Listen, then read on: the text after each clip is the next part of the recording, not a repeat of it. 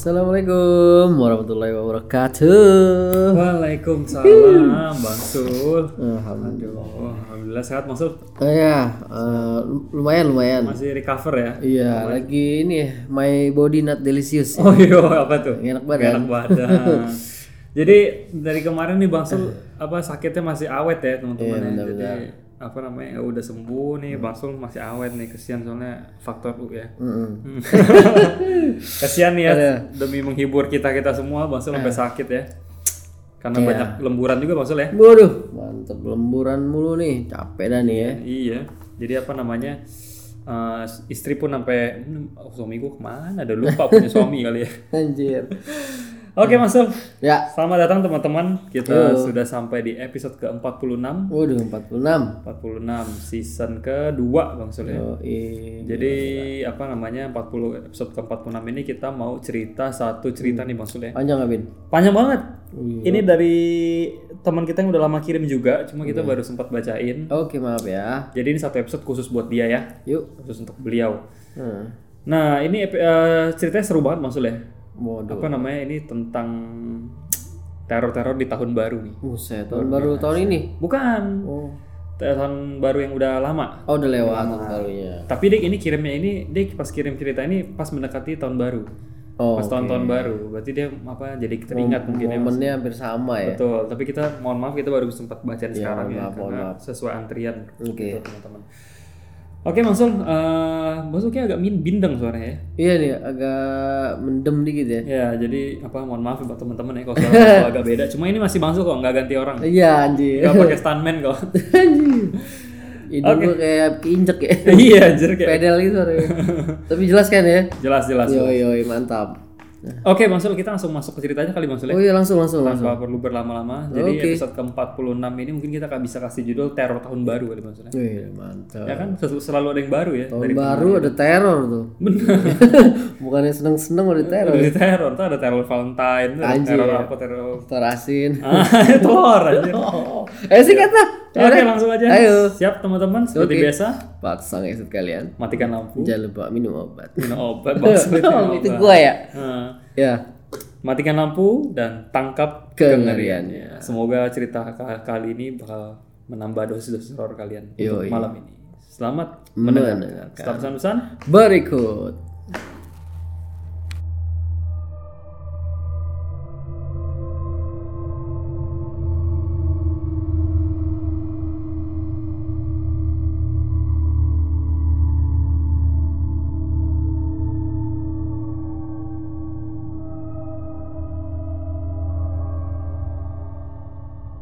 Balik lagi ya, welcome back. balik lagi. Kita sudah siap membacakan ceritanya Bang Sul ya. Oh siap siap. Udah seger banget nih. Kita udah bisa makan nasi goreng kan. Wih, Nasi goreng le- legend udah deket kantor. Enaknya nggak ketolongan tuh. Eh, mantep ya pinggir jalan tuh Iya, emang nggak ada obatnya. ya. Emang oh, belum nasi goreng 40 ribu di Chinese food juga kalah tuh. Wah.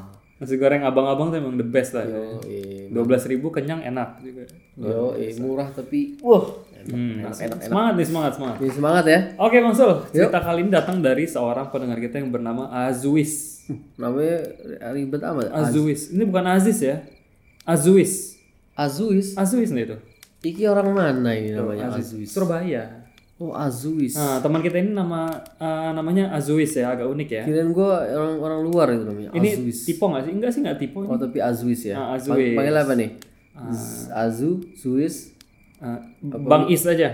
Bang Is. Ah, mungkin. Kita Iskandar lagi. Buset enggak enggak. ya? Bang Aziz ini ah gitu aja ya. Oke. Nah, Bang Aziz ini tuh ada seorang pria. Hmm. Dia tulis seorang pria sejati. Waduh, sejati. Kita tidak meragukan kok, Bang. seorang pria sejati berumur 28 tahun, asal Surabaya katanya. Jadi si abang ini area-area Surabaya maksudnya. Arek-arek Surabaya. Nah, dia tulis begini nih. Hello Bang Sul, Bang Sulfin, Bang Sul dan Kevin. Digabung, digabung. Iya, Bang Sulfin. Oke. Assalamualaikum warahmatullahi wabarakatuh. Waalaikumsalam. Hmm. Mudah-mudahan dia bilang, mudah-mudahan cerita saya ini bisa membuat kalian tidak nyaman dan tidak bisa tidur malam ini. Waduh, waduh. waduh. Karena itulah yang terjadi kepada saya malam itu. Seram, Bo, katanya. Ini ngancem nih. Ngancem. Ini udah peringatan maksudnya. Kayaknya iya deh nih. Perasaan gue sih, Nggak enak. ih, kayaknya bakalan nggak nggak apa tadi dibilang Nggak, nggak nyaman. nggak nyaman dan nggak ya. bisa tidur. katanya. Waduh. Langsung aja bang, kata dia. Aduh, aduh, aduh. Katanya gini, tadi dia udah intro ya, namanya Azue, seorang pria sejati, Wah. umur 28 tahun, asal Surabaya. Hobi fitness nih ya. Hobi fitness, Makan besi. Minum air, gatot kaca. Pak. air keras. ya. yuk, yuk. Katanya gini, cerita ini terjadi ketika saya berumur 14 tahun. Oke. Katanya waktu itu sih Bang Aziz ini masih kelas 2 SMP Bang Sul. Oke. Jadi dia itu bersekolah di sebuah pesantren, anak pondok ya. Oh, aduh mantap. nih. Sebuah pesantren di daerah Batu, Malang. Oh, yang adem itu sih ya. Aduh, enak. Kenapa, kenapa pendengar itu semua di daerah-daerah yang adem? Yang adem-adem ya. Benar. Karena dari situlah yang begitu muncul. nah, dia cerita nih, pesantrennya dia tempat dia belajar itu sudah puluhan tahun berdiri Bang Sul. Waduh. Katanya dulunya hutan tuh. Tapi sejak pesantren ini didirikan, banyak warga para warga sekitar mulai-mulai bertani tuh. Nama pesantrennya nggak disebutin. Nggak disebut sih. Kirain Jatim Pak. Jati. Taman itu. Gede banget ada MP 123. Mungkin segede gitu. Mungkin. Dulu ya. Benar-benar. Ayo. Mereka men- eh, katanya eh, sejak pesantren dia ada nih dibangun itu warga-warga sekitar mulai bertani maksudnya.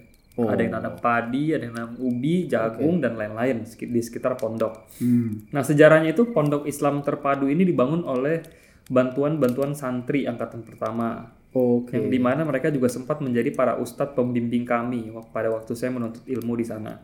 Mhm. Luar biasa. Beberapa dari pendiri sudah wafat katanya.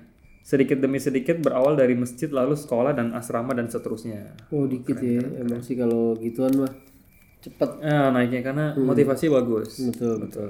Katanya gini, memang angkat saya angkat eh, memang saat angkatan saya bersekolah di situ, kredibilitas dan keuangan pesantren ini sedang naik-naiknya katanya. Hmm. Jadi lagi lagi lagi Lagi on fire. Iya, lagi on fire. Mereka mulai banyak membangun gedung-gedung asrama baru, bikin dapur dan juga kantin yang diperbesar sehingga terlihat lebih tepat disebut boarding school daripada pesantren. Keren ya. Keren berarti. Mantap. Nah, ada juga beberapa gedung yang sedang diperbarui sebagai seperti masjid, asrama SMA dan asrama kelas 2 SMP, yaitu asrama angkatan saya Hmm. katanya. Dan akibatnya pembaharuan itu mengharuskan kami untuk pindah sementara ke salah satu gedung di area sekolah. Pengungsi dulu. Hmm, karena punya dibongkar. karena asrama dia lagi direnov ya. Oke. Nah, HP dan semua barang elektronik diharamkan di pesantren. Itu memang biasa begitu kan ya. Becul sekali. Betul. Kadang apa namanya kayak nggak boleh pacaran, kadang bener gak sih itu? Boleh. Betul sekali. Benar ya? Betul betul. Karena apa namanya? Semua tuh dimulai dari yang elektronik terus sama yang pacar-pacaran itu Hmm. Godaan, ya. garis dilarang keras. Hmm. Nggak boleh banget ya. Karena dia mau belajar agama di sini. Betul sekali. Nah, kan semua HP dan barang elektronik itu diharamkan maksudnya. Hmm. Dan pada zaman itu juga pada belum tahu begitu tahu soal HP katanya. Maksudnya belum Hmm. banyak yang punya juga lah ya. Betul. Nah, sebenarnya tuh gedung asrama yang dia maksud ini yang Mas Aziz eh, maksud itu adalah gedung dari beberapa kelas yang sudah dikosongkan untuk menjadi asrama sementara. Mm-mm. Jadi dia pindah ke gedung bekas kelas sih maksudnya. Oh sebentar. Oke. Nah, Berarti mungkin berarti kamar-kamar mereka itu jadi bekas kelas ya. ya betul. Jadi DNA pesantrennya luas maksudnya, tapi Hmm. simple. Bagian depan pesantren adalah masjid dan sekolah, termasuk kantor-kantor pengurus pesantren dan kantor para guru. Oke. Ya gurunya itu hanya mengajar kita di jam sekolah, sedangkan para Hmm. ustadz yang membimbing kegiatan kita sepulang sekolah. Sekitar se- kegiatan kita sepulang sekolah sampai besok paginya. Jadi yang gurunya itu kalau udah ngajar pulang, sedangkan ustadz pa- para ustadz tuh yang Sekolah. nah yang bimbing mereka sampai besok pun dibimbing maksudnya nginep tinggal di situ kali ya. Iya 24 jam dia biasanya. Ah, jadi nggak ada yang merangkap tuh pekerjaannya. jadi ada yang ada yang guru, emang yang- iya ada yang ustadz. Gitu. Betul. Nah area belakangnya itu cuma dapur ya maksudnya. Eh, dapur dan semua gedung-gedung asrama mulai kelas 1 SMP sampai 3 SMA. Jadi apa namanya area belakang sekolahnya itu buat dapur sama gedungnya gedung asramanya anak SMP 1 sampai SMA 3. Oke. Jadi katanya gini, ibaratnya kalau Bang Sul izin sakit atau bolos sekolah, Bang Sul ada satu-satunya manusia yang berada di area asrama dan gedung-gedung tua itu. Buset. Hening dan suara nafas sendiri yang terdengar, hanya suara nafas sendiri yang terdengar sehari penuh. Oh shit man. Oh. Ah, shit. Kalau misalkan Sul izin tuh, ya Bang Sul di situ ya sendiri tuh. Mendingan gua Mending gua sakit-sakitan belajar dah. iya mendingan gua sekolah dah. Eh, Iya dah. Nah, benar-benar katanya suara yang tidak jelas asal usulnya sekecil apa pun pasti terdengar karena hening banget maksudnya. Pesantren ini memang terkenal angker. Jadi tidak jarang suara-suara aneh kerap menghantui seluruh santri yang sedang beraktivitas di area asrama, apalagi apalagi kalau lagi sendirian. Ketika saya bilang aneh, saya tidak berbicara tentang suara tangisan, senandung ataupun suara ketawa si Kunti. Ya. Dari pengalaman anak-anak yang tidak pernah tidak masuk sekolah sendirian atau memang sedang bersama-sama ngobrol di asrama sepulang sekolah. Hmm. Jadi menurut orang apa anak-anak yang lagi ngobrol-ngobrol di asrama atau yang lagi nggak masuk sekolah maksudnya, Eh. justru suara-suara yang terdengar itu kayak suara anak ayam yang berirama. Oke, tahu kan kalau ayam anak Nah. ayam bunyi, eh, Katanya suara anak-anak ayam itu berirama di lorong asrama, seakan-akan sedang memanggil kita untuk memberinya makan. oh mancing ya. Ah, terus ada suara kakek-kakek teriak. Oh, kakek teriak. Iya, terus suara ranjang besi yang diseret, Oh, tapi berasal dari kamar mandi. Ngilu kali cuy. Iya. Kena ubin nging nging. gitu. Bayangin lu malam-malam denger gituan, bang. Ya lu siapa juga yang gereser gitu? Aktivitasnya gitu ya. Iya. Terus ada suara air tersiram tapi berasal dari bawah ranjang. Lah, absurd nih cuy. Yoi. Terus suara krek, bu, suara pintu kebuka ngit gitu kan. Yang dibuka tutup berasal dari sawah belakang asrama. Sawah. Sawah. Oh. Ada pintu di sawah coba, masa ada kan? Aduh gatel kepala gue ini. Gitu. Nyaman bener. Gua. Ini ini cerita yang Baru intro ini kayaknya. Baru. ini ini baru halaman kedua nih. Oh, masya Allah. Ini tuh bener ya apa namanya eh, cerita yang bisa bikin kita nggak bercanda maksudnya. Ayo kita lanjut. Nah lanjut, katanya hari ini eh, hari yang dia mau cerita ini hari itu adalah hari pertama kali kita merasa terbebas dari tekanan mistis di asrama. Hmm. Kita belum pernah mendengar cerita atau eh, pengalaman seram dari santri terdahulu tentang aktivitas malam yang ada di area sekolah karena sangat jarang sekali ditemukan santri berada di area depan pondok sekolah Hmm. di depan pondok setelah sholat isya karena mereka lagi dipindahin maksudnya Oke. jadi mereka itu hari pertama mereka istilahnya terbebas dari gangguan aktivitas seperti itu Oke. nah eh, apa namanya dia bi- bilang tadi kan Hmm. eh, jarang ada santri yang ditemukan berada di area depan pondok setelah sholat isya itu pun karena masjidnya terletak di bagian terdepan pesantren Berarti harus jalan keluar. Eh, supaya warga juga nggak segan untuk mampir gitu loh. Oke. jadi warga kalau mau iba- ibadah situ boleh Membaur ya sama Ah, warga ya. lewat gerbang depan tuh boleh tuh Oke. jadi gerbang depan tuh bisa jaga satpam maksudnya Iya. dia bilang gini seluruh ya- yayasannya itu dikelilingi dinding kokoh yang cukup tinggi Oh, kayak Great Wall gitu. ah kokoh. ah, kayak gitulah ya buat nahan pasukan Mongol kayak gitu Kan kokoh ya. kokoh Desainernya no rubuh. buset kokoh siapa kokoh Asien Nah, itu. bodoh Aliong. kokoh Aliong Terus terus. kokoh ya temboknya ya. Jadi ya seluruh yayasannya ini seluruh areal pesantren ini dikelilingi oleh dinding kokoh yang cukup tinggi. Oke. Nah, kita merasa sangat aman dan nyaman mengingat bahwa kita sedang berada sekitar 400 meter jauh dari gedung-gedung asrama horor terkutuk itu. Anjir. ya karena mereka di gedung lain kan. Yo iya. Nah, malam minggu sekitar pukul setengah sembilan setelah isya bang Sule. Oh. Kejadian itu malam minggu sekitar pukul 8.30 setelah isya. Kita pun mulai memindahkan barang-barang kita ke asrama sementara itu. Hmm. Gedung itu memiliki tiga lantai. Sat- Di lantai satu ada penyimpanan kecil untuk cleaning service. Hmm. Dan ada lima kamar mandi. Dan di lantai kedua ada empat kelas dan empat kelas lagi di lantai ketiga. Totalnya itu 13 maksud ruangannya. Uh. Jumlah ruangan yang cocok untuk dijadikan setting dalam cerita ini. Oh shit. Saya berada di kamar nomor 6 bersama 9 anak lain. Jadi satu kamar ada 10 orang. Eh, Karena hari itu adalah malam tahun baru, banyak teman-teman kita, adik kelas dan kakak kelas diizinkan untuk pulang menghabiskan waktu liburan bersama keluarga. oh. Jadi pesantren sepi banget kayak. Aduh, Nah, aduh, itu aduh, dia. Beberapa dari kita memang tidak diberi izin untuk pulang. Dan beberapa yang lain memang memilih untuk tinggal karena rumah mereka antar provinsi. Wah, apes dong dia tinggal. Apes juga. Termasuk dia nih. Nah, Terus, termasuk Bang Aziz ini ya. yoi. Nah, singkat cerita maksudnya, semuanya beres pada pukul 10.30 malam. Jadi mereka udah beres-beres pindahin barang mereka dari asrama yang di renov itu ke asrama yang sementara. Hmm. Gedung itu. Nah, ketika itu suasananya sangat hangat karena ruangan sudah rapi.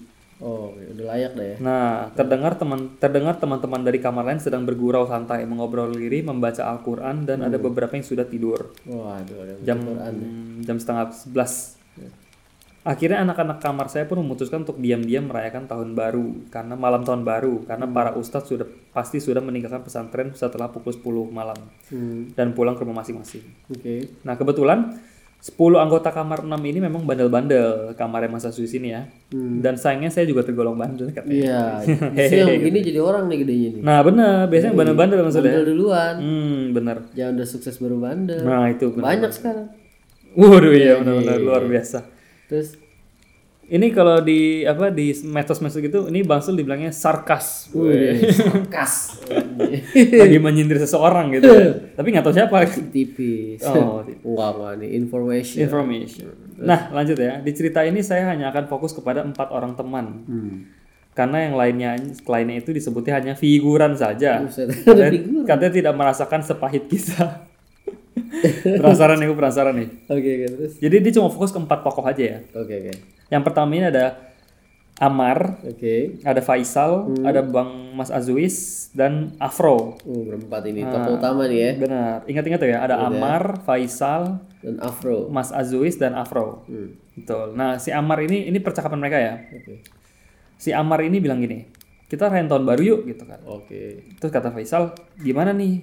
Gue punya ide nih, gimana nih kalau kita bakar salah satu lemari tua yang ada di kelas untuk Eh, tahun baru membakar ayam, bakal lemah. lu bakal lemari. Lu mau bikin api unggun. Kan di lemarinya ada ayam kan. Nah, mungkin bodoh. Barbecue lemari lu anjir. Ini jat jatinya tuh medium rare. Anjir. Kayu jati itu medium rare ya, bikin stick dia. Sirloin Sirloin aja. dari kayu jati. Nah kata si Amar kan tadi kita tangan tahun baru yuk. Terus kata Faisal, nah gimana nih kalau kita bakar salah satu lemari tua yang ada di kelas buat bikin api unggun. Jadi api unggunnya gede nih. Good idea. Nah Terus. terus kata si Mas Azwis ini, eh sekalian aja kita lompat ke kebun ubi. Wah. Lebih liar lagi anjir. Cabut ya. Ah, cabut kan beberapa ubi. Dia jadi sebelahnya itu ada ke- kebun ubi maksudnya. Terus mau di nah, dan cabut beberapa ubi yang sudah siap panen biar lebih seru. Kita bisa bakar ubi sambil lihat kembang api katanya. Wah, ada kembang api juga ya. Mungkin di desa, mungkin di desa-desa kecil itu ya. kali. Nah, dari kota. Nah, kata si Afro, ayolah katanya, biar aku sama enam anak lain yang urus ubinya. Mujir, kayak maling, enam, kayak, komplotan aja, enam orang gitu rame. Nih. Iya.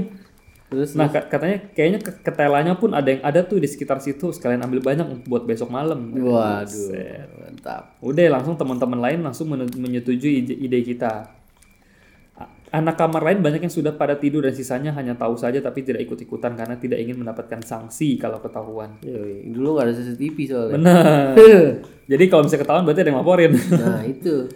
nah habis itu jadi posisi areanya tuh gelap banget dan sepi bang soalnya. Mm-mm. pas untuk pas mau meluncurkan niat kita eh, oh pas banget buat meluncurkan niat kita karena lagi gelap dan sepi katanya jadi eh, peluang ketawa ketahuannya sedikit maksudnya nah, nah Afro dan enam anak lain langsung pergi melompat keluar dinding dan mulai beraksi saya Amar dan Faisal berusaha untuk menjatuhkan lemari setinggi satu setengah meter tersebut dari lantai dua ke lapangan kecil Oh shit. Wah rusuh juga sih, mah rusuh banget anjir. Gue kira bakal diturunin pelan-pelan kan.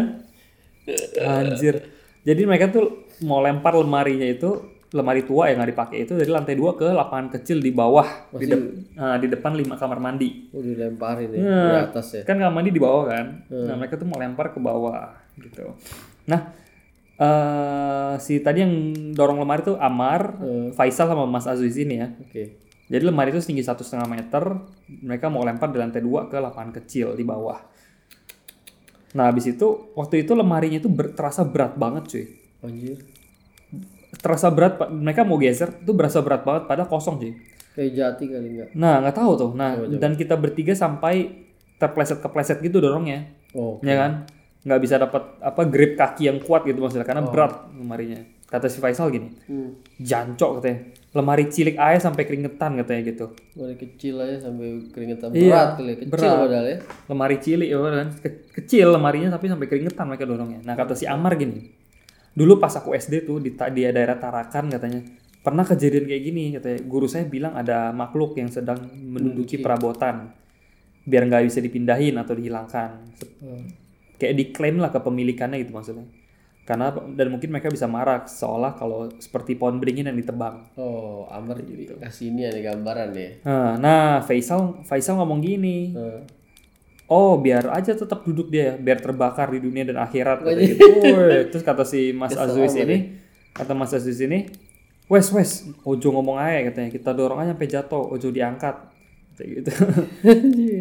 Nah, katanya gini, memang kita benar-benar sudah akrab dengan hal-hal ganjil di pesantren tuh sampai kita bisa membuat candaan dan kadang mengajak ngobrol mereka yang membuat suara aneh-aneh ketika sendirian di asrama. Iya. Jadi mereka udah biasa lah ya ibaratnya. Mentalnya udah kebentuk ya. Betul. Jadi biasalah. Hmm. Oke, terus Nah akhirnya singkat cerita apinya pun udah, udah nyala maksudnya mereka udah bakar ya itu ya lemarinya ya. dan timnya si Afro yang nyari ubi itu tuh udah udah dapat ubi dan mulai lempar ubinya itu dari eh, dari kebun di balik dinding yang tidak ada pencahayaan sama sekali jadi mereka tuh udah mulai setor ubinya ya dari balik dinding tuh kejadian aneh pun bermula sedikit demi sedikit siap-siap Oke, bentar, bentar, bentar. Wuh. ini mulai masuk seremnya Pak, teman-teman ya dari tadi tuh masih santai ya Bismillahirrahmanirrahim. Yuk. Ayo. Ya. Nah, Oke. karena gelap ya Bang Sul ya. Jadi kita cuma bisa mengira-ngira ke mana arah ubi-ubi itu terlempar dari bayangannya Hmm. sebelum mendarat ke tanah dan suaranya setelah menghantam tanah. Jadi itu kira-kira aja tuh. Oke. Debuk-debuk gitu. Wih dari mana tuh dari mana tuh gitu. Soalnya mungkin si Afro sama timnya juga lemparnya kan ngasal aja kan. Oke. Nah kita pungut lah ubi-ubi itu dan mulai bakar.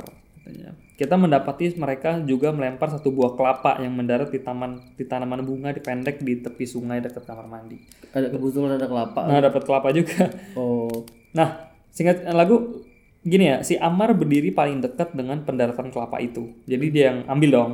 Oke. Terus si Amar mulai jalan nih ke arah yang tadi dia ingetin ini sambil ngayun-ngayun kakinya itu buat ngebuka bunga-bunga ya maksudnya. Jadi kelapanya itu jatuh ke rimbunan bunga-bunga. Oh, buka jalur gitu. Nah, jadi si Amar itu kayak sapu-sapu bunga itu pakai kaki. Iya, biar Nah, kelihatan biar kelapanya. kelihatan. Nah, dia eh, ayun-ayun kaki itu untuk berusaha untuk membuka rimbunnya bunga-bunga untuk menemukan kelapa tadi. Oke. Setelah beberapa ayunan kaki, ayunan Amar terhenti oleh benda hitam keras. Jadi dia hantam benda hitam gitu ya, Oh. keras. Yang listrik bukan. Bukan, buset apa yang yang listrik di antara bunga anjir. Terus Si Amar menjerit kaget dan melompat sembari melihat benda hitam besar seperti bola itu tak sengaja tertendang mengelinding dan berdecit kencang seperti tikus yang habis terinjak. oh, cicit cicit. Oh. nah, lalu lari terbirit-birit ke arah sungai besar itu. Oke. Kita semua mende- mendengar decitan itu dan bisa menerka apa yang sedang terjadi karena saya dan Faisal tidak jauh dari lokasi Amar berdiri. Oke. Jadi samar-samar kami bisa melihat kalau benda itu bukan kelapa lagi. Apa nih? Lu apa lu? Amar yang saraf otaknya sudah konslet itu masih berpikir kalau itu kelapa. Di- Jadi Amar tuh nggak mau nggak mau kelapa itu jatuh ke sungai karena eh, yang dikira kelapa itu lagi glinding ke sungai. Oke. Jadi Amar kejar nih. Dia apa eh Eh kelapa gue nih kelapa cuma satu gitu Oh, takut iya sia-sia kan ntar masuk sungai nah dia kejar dia Usaha mati-matian ya. nah si Amar lompat-lompat gitu kan kecil lompat-lompat kecil itu sambil ngejar sambil berusaha menangkap yang dia anggap kelapa Oke. tapi tidak ada apa pun yang tertangkap seperti menangkap angin katanya Oh shit. Terus terus. Anjir.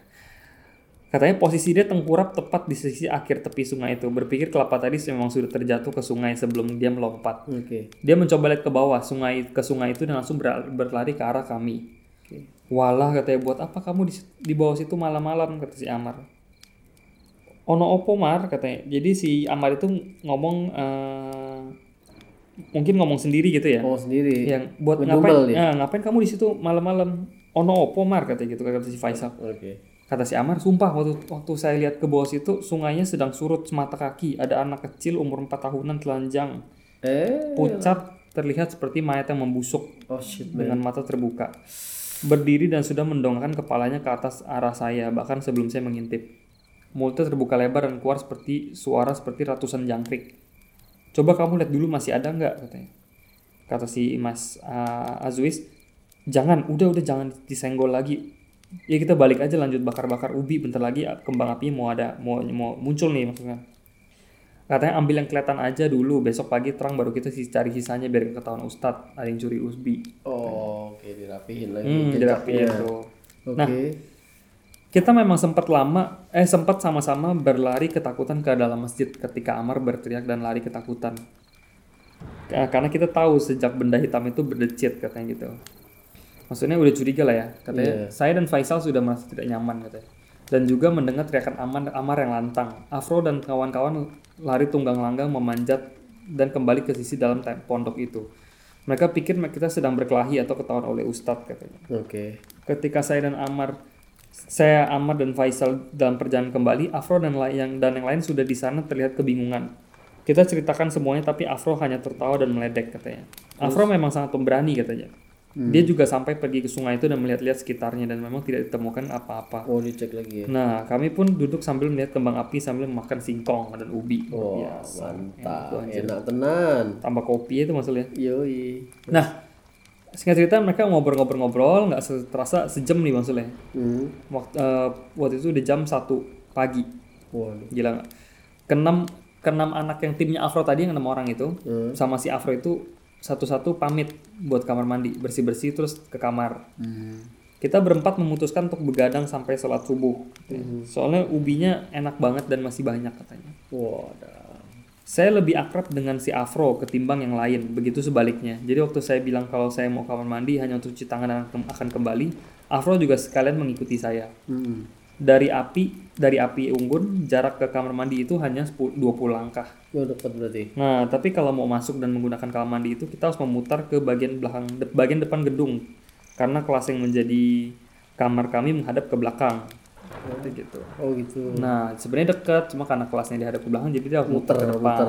Oh iya iya, oke oke. Jadi jika gedung itu menghadap ke utara, sungai tadi meman sungai tadi memanjang tepat di sebelah barat. Oh, oke oke, paham. Dan dinding dan dinding yang tadi Afro lompat itu ada di timur maksudnya.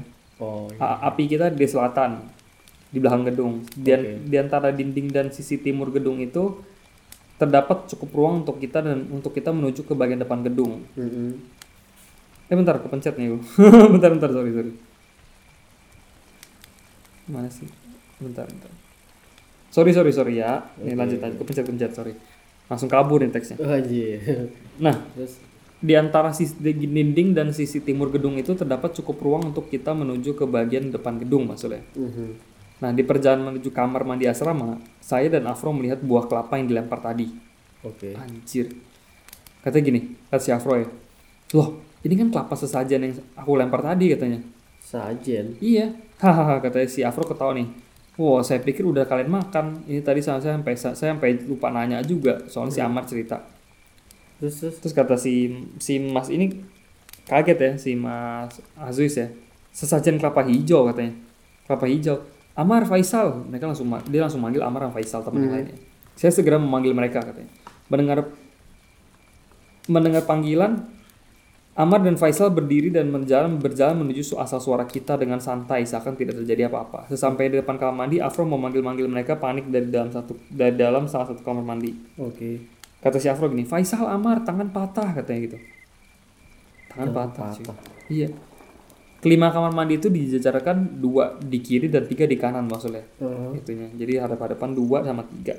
Nah, tiga kamar mandi yang berjajar di sisi kanan itu berada di atas sungai yang tadi, sangat dekat dengan apa yang dilihat si Amar. Oh iya. Mereka dengar jelas sekali tapi entah kenapa mereka ragu untuk melihat. Apalagi si Amar yang mentalnya masih terganggu karena apa yang dilihat sebelumnya di sungai. Dan lagi lan- lantai lorong kamar mandi ini terbuat dari besi yang berlubang kecil jadi bisa melihat sungai yang sama jika melihat ke bawah. Aduh, ngeri amat nih. Serem amat taruh kamar mandi aja bisa jeblos tuh. penjara gitu ya. Ada Iya. celah-celah gitu. Katanya hanya ada satu lampu bolam kuning yang menerangi semua kamar mandi. Aduh. Iya kebayang tuh. Cocok dah udah lah. Bolam-bolam lima watt gitu anjir. Katanya jadi tidak semua kamar mandi kena cahaya lampu katanya. Oke. Faisal membuka semua pintu tapi tidak terlihat kita berdua. Faisal lalu yakin kalau saya dan Afro terjatuh ke sungai saat ketika bercanda saat bersih-bersih. Mhm. Karena memang su- kamar mandi gelap bang sudah tadi. Iya gelap banget. Terus si kedengan suara si Afro nih. Hmm. Tolong tangannya patah, tolong kata gitu. Suaranya lirih gitu sih, bergema. Oke. Kata Faisal, neng endi cok gitu kan. Mar panggil satpam, bilang ada yang jatuh ke sungai. Oke kata si, Af- si Amar kan. Kata gini, saya dan Afro dengan hati-hati mendongak ke bawah dari lantai dua, tepat di atas mereka, sambil menunjukkan muka saya ke mereka dan berbisik keras. Melihat ke bawah dan berusaha untuk memanggil mereka. Kata gini. "Shh, Amar, Faisal, sini, gitu kan. Kata si Afro, kita nggak ke kamar mandi sama sekali, katanya gitu. Hah? Jadi itu suara itu mirip sama suara si Afro. Anjir. Katanya gini, detik pertama Faisal menyadari apa yang sedang terjadi, melihat dan mendengar dan melihat kita, lalu dia lari untuk eh, ke lantai dua maksudnya, Oke. menuju ke arah kita. Sedangkan Amar wajahnya terlihat pucat me- melihat ke arah ke atas ke arah kita, lalu melihat Faisal yang tiba-tiba lari sekuat tenaga menuju tangga. Oke. Amar pingsan di tempat. Oh. Amar langsung pingsan di tempat katanya. Dia bilang kalau saat itu antara trauma, takut, panik karena temannya jatuh ke sungai dan menyadari bahwa suara Afo meminta pertolongan tadi itu Bukan. terus terdengar dan sama sekali tidak sinkron dengan gestur bibir kawannya di atas sana. Jadi Afro yang asli tuh nggak nggak teriak minta tolong. Itu bukan temennya ya. Benar, Copy paste aja ya. benar. Kita pun turun ke bawah dan menggotong Amar dan langsung menuju ke lantai ke kamar 6 secepatnya. Saya sampai sampai tidak saya sadari kalau tulang kering saya benar- berdarah terhantam anak tangga. Uh, saking buru-buru. Sakit tuh anjir tulang kering bangke. Udah udah udah nggak berasa lah ya udah begitu ya. Tapi ini ya apa namanya? ekstrim ya pengen banget apa kayak dia bikin kegaduhan gitu sampai niruin temennya kakinya patah supaya ih dan gini maksudnya semua anggota kamar kami terbangun dan membantu kami menutup semua menutup semua celah seperti jendela dan pintu. Oke. Bahkan semua ventilasi kami sumbat dengan sobekan koran karena suara itu ternyata beras terdengar sampai kamar kami. Anjir kawan saya si Afro ini berasal dari Flores. Waktu itu saya beranggapan kalau penduduk Flores itu tidak begitu familiar dengan sesaji atau pesugihan. Karena oh, oke. Karena saya ya. ya, karena saya sampai sekarang belum pernah sekalipun mendengar cerita-cerita dari mereka yang berasal dari sana katanya. Hmm. apalagi dia masih anak kelas 2 SMP yang dirantaukan orang tuanya. Oh, woi ngantuk-ngantuk. Sorry sorry sorry. Nguap nguap. katanya si Mas Aziz ini tuh eh, belum pernah dengar cerita dari orang-orang Flores maksudnya jadi kayak pikirnya mungkin nggak terlalu familiar sama sesaji si Afro ini. Iya. Katanya apalagi dia masih anak kelas 2 SMP yang dirantaukan orang tuanya. Jadi mungkin kurang begitu paham kegunaan sesajen dan pantangannya. Iya ini kan di tanah Jawa ini. Betul. Tuh kurang. Nah yang sebenarnya terjadi ketika saya dan Afro menuju kamar mandi adalah ini yang sebenarnya terjadi maksudnya ah oke oke. Ini ini ini, ini dia nih. Gini si Afro bilang gini loh ini kan kelapa dari ingat yang Afro bilang ini kan loh ini kan kelapa sajen yang aku lempar tadi toh gitu kan. Oke. Saya pikir kalian sudah makan katanya. Saya sampai lupa bertanya bertanya karena cerita si Amar tadi. Terus kata si Mas Aziz ini sajen kelapa hijau. Amar Faisal dipanggil kan? Ini kilas balik ya? Nah kata si Afro aku lempar aja balik biar mereka siapa pun yang makan ini kenyang tikus dan musang katanya. Oh kasih ke binatang Ah, terus kata si apa kata si Mas Aziz, "Eh, itu apaan sih?" kata gitu. Kayak ada bayangan yang keluar masuk nembus dinding pembatas katanya. Terus si Afro teriak, "Ya Allah, apaan tuh?" kata gitu. oke Belum sebelum saya selesai berkata, Afro lari mendahului saya ke lantai dua. Saya sambil berkata pelan, bayangan hitam anak-anak bayangan hitam anak-anak kah tuh, gitu kan. Bayangan hitam anak-anak bukan tuh, gitu kan. Habis itu melihat reaksi Afro yang ketakutan, saya pun saya juga langsung cabut tepat di belakang Anto. Afro. Saya juga mendengar seperti ada kerikil kecil yang dibanting keras sekali ke lantai depan ruangan cleaning service. oke Yang setelah itu dibarengi munculnya suara-suara auman dan rintihan tidak jelas. Dari kamar itu suara itu. oh makin banyak ini ya Oh, kan di kamar dia ada ruangan cleaning service kan? Oh, Nah, itu tuh dari situ suaranya. Kami pun langsung memas masuk ke kamar terdekat yaitu kamar 8. Mereka sudah tidur tapi ada beberapa yang terbangun karena ulah kita dan berusaha tidur kembali karena tidak peduli. Oke. Mungkin mereka capek. Sambil megangin pintu, kami berpikir karena malam dan sepi suara itu itu terasa di mana-mana, terdengar sayu, dekat dan menjauh. Terkadang makhluk itu mengatakan sebuah kalimat yang tidak jelas, sempat terdengar agresif lalu seperti memohon. Oh. Suara seperti anak SD dan terdengar se- seperti sedang bergetar kedinginan katanya. oh menggigil gitu ya Mm. Nah, tidak lama kemudian kita mendengar suara Faisal yang menyuruh Amar memanggil Satpam. Karena tidak ingin Pak Satpam mengetahui apa yang kita buat, saya dan Afro pun sepakat untuk keluar dan mengingatkan mereka untuk terus saja naik ke atas karena kita sudah juga mendengar hal yang sama. oke Tapi ternyata mereka mendengar lebih jelas dibanding kita. Pada waktu itu mulai pukul 1.30 subuh maksudnya, setengah dua subuh, sampai pukul 9 malam kita tidak ada sat- tidak ada satu tuh kita satu kamar tidak ada yang bisa tidur katanya. Oh sampai pagi ya Iya, selain menjaga Amar yang pingsan agar tidak kesurupan, suara itu terus terdengar maksudnya. Tangan, tolong, lapar, tangan, Amar, Faisal, hmm, hmm, hmm, gitu. oh gitu Jadi mereka cuma nangkep-nangkep beberapa kata yang mereka ingat ya. sepotong-sepotong Nah, kira-kira kata-kata itu adalah kata-kata yang paling jelas yang bisa didengarkan sepanjang malam itu. Benar-benar non-stop katanya. oh iya anjir godaannya panjang sampai pagi cuy Kita rasanya panik dan stres seperti orang gila katanya. Seperti di teror, gumamnya nggak begitu jelas, tapi kita tahu kalau makhluk itu terus mengatakan sebuah pesan. Pesan yang bisa merugikan manusia-manusia berjiwa lemah seperti kami pada waktu itu.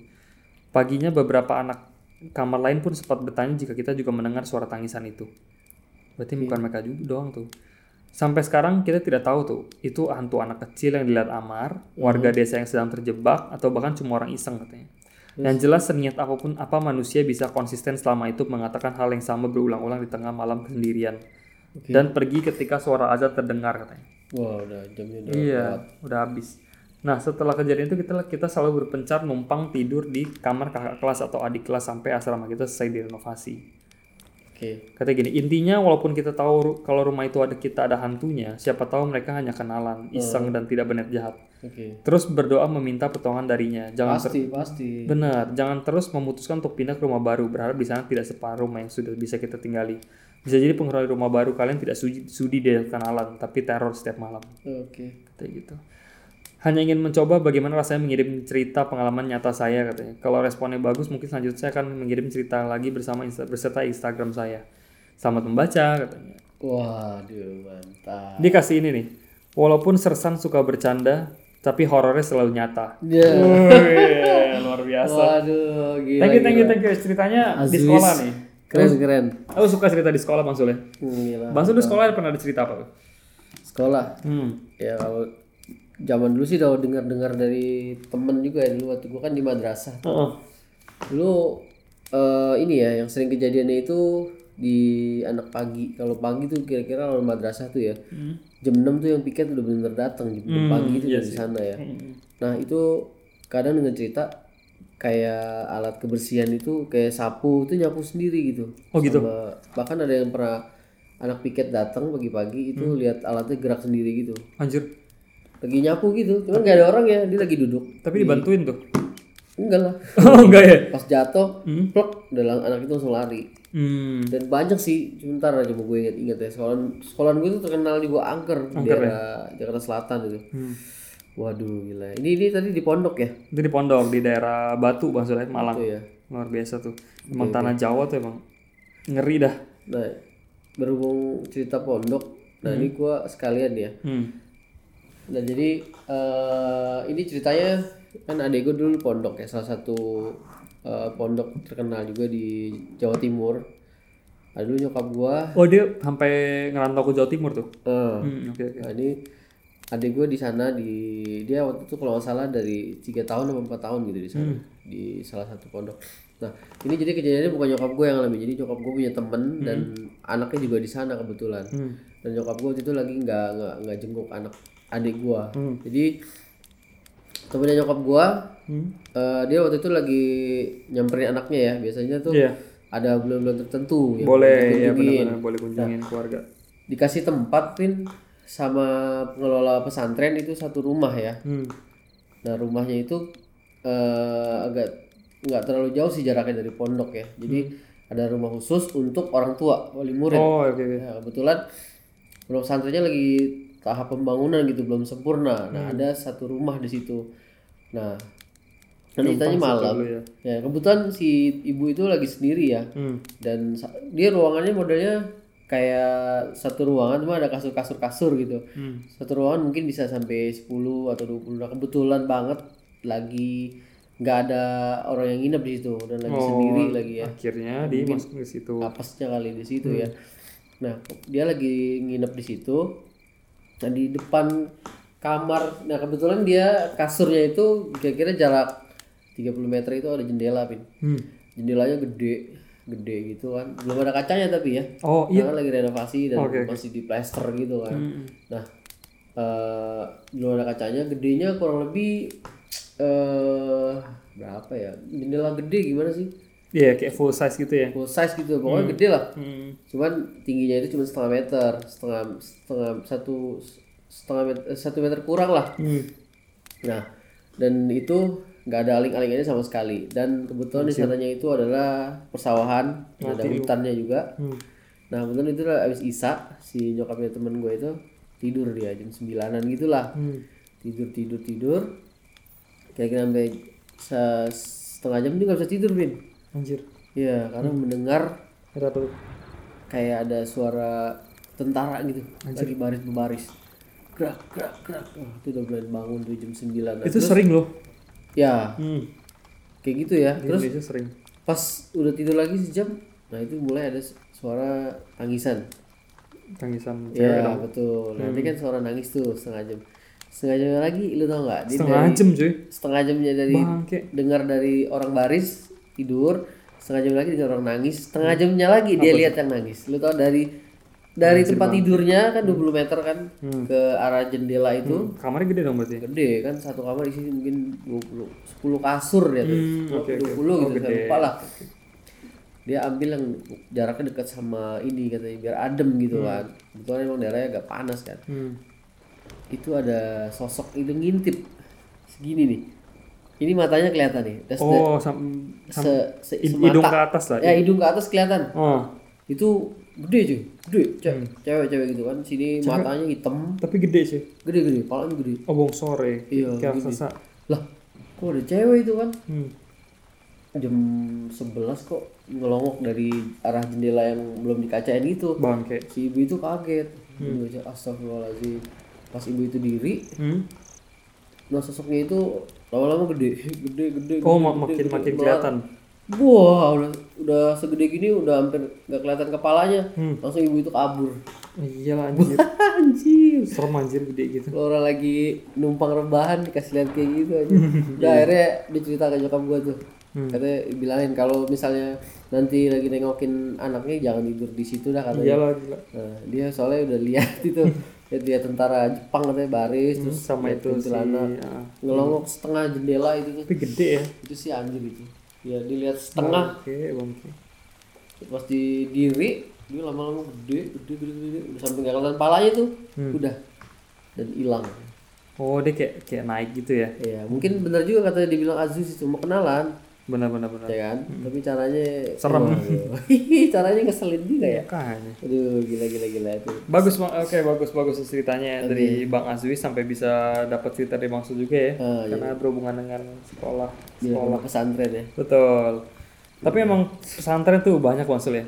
iya Maksudnya juga. Tapi bagus emang harus ada untuk menguji para menguji para santri. gue dengar dengar juga ya kebanyakan tuh santri-santri yang mau mencoba melarikan diri Hmm? biasanya nggak pernah selamat ya bisa Oh gitu ya. ketabrak di jalan meninggal ketabrak truk itu nggak tahu ya pernah katanya ada anak santri yang mau melarikan diri di Kabur satu ya. pesantren lari manjat pagar gitu mungkin ntar ketemuin warga mungkin ntar kena apa gitu Tapi mungkin emang buat mereka yang nggak siap tuh kalau tuh masuk santri mungkin Iya, agak betul. berat kali ya. karena itu harus dipertimbangkan matang-matang jangan orang tuanya aja yang mau tapi anaknya enggak Benar. itu harus tanya anaknya Itu mau susah enggak itu susah. nah itu dia Ketat ya maksudnya. wah ketat banget tapi pas udah keluar itu bisa jadi orang itu Hmm. benar dia bisa ilmunya ya ilmu dunia akhirat itu dapat itu Hmm. emang godaannya itu berat banget Iyalah. gue dulu sih sebenarnya mau pesantren pesantren Hmm. kilat ya masuk pagi sore udah pulang Buset. pesantren kilat dulu ada tuh bulan puasa Oh bener ada ya? itu namanya pesantren kilat jadi masuk pagi sore udah pulang beda sama ini bertahun-tahun ini Tahun-tahun. Iya. Kayak sekolah beneran cuma betul betul belajar agama juga maksudnya. wah agamanya full deh full set Biasanya yang apa ada kiai-kiainya juga maksudnya ada ada ada kiai yang udah senior.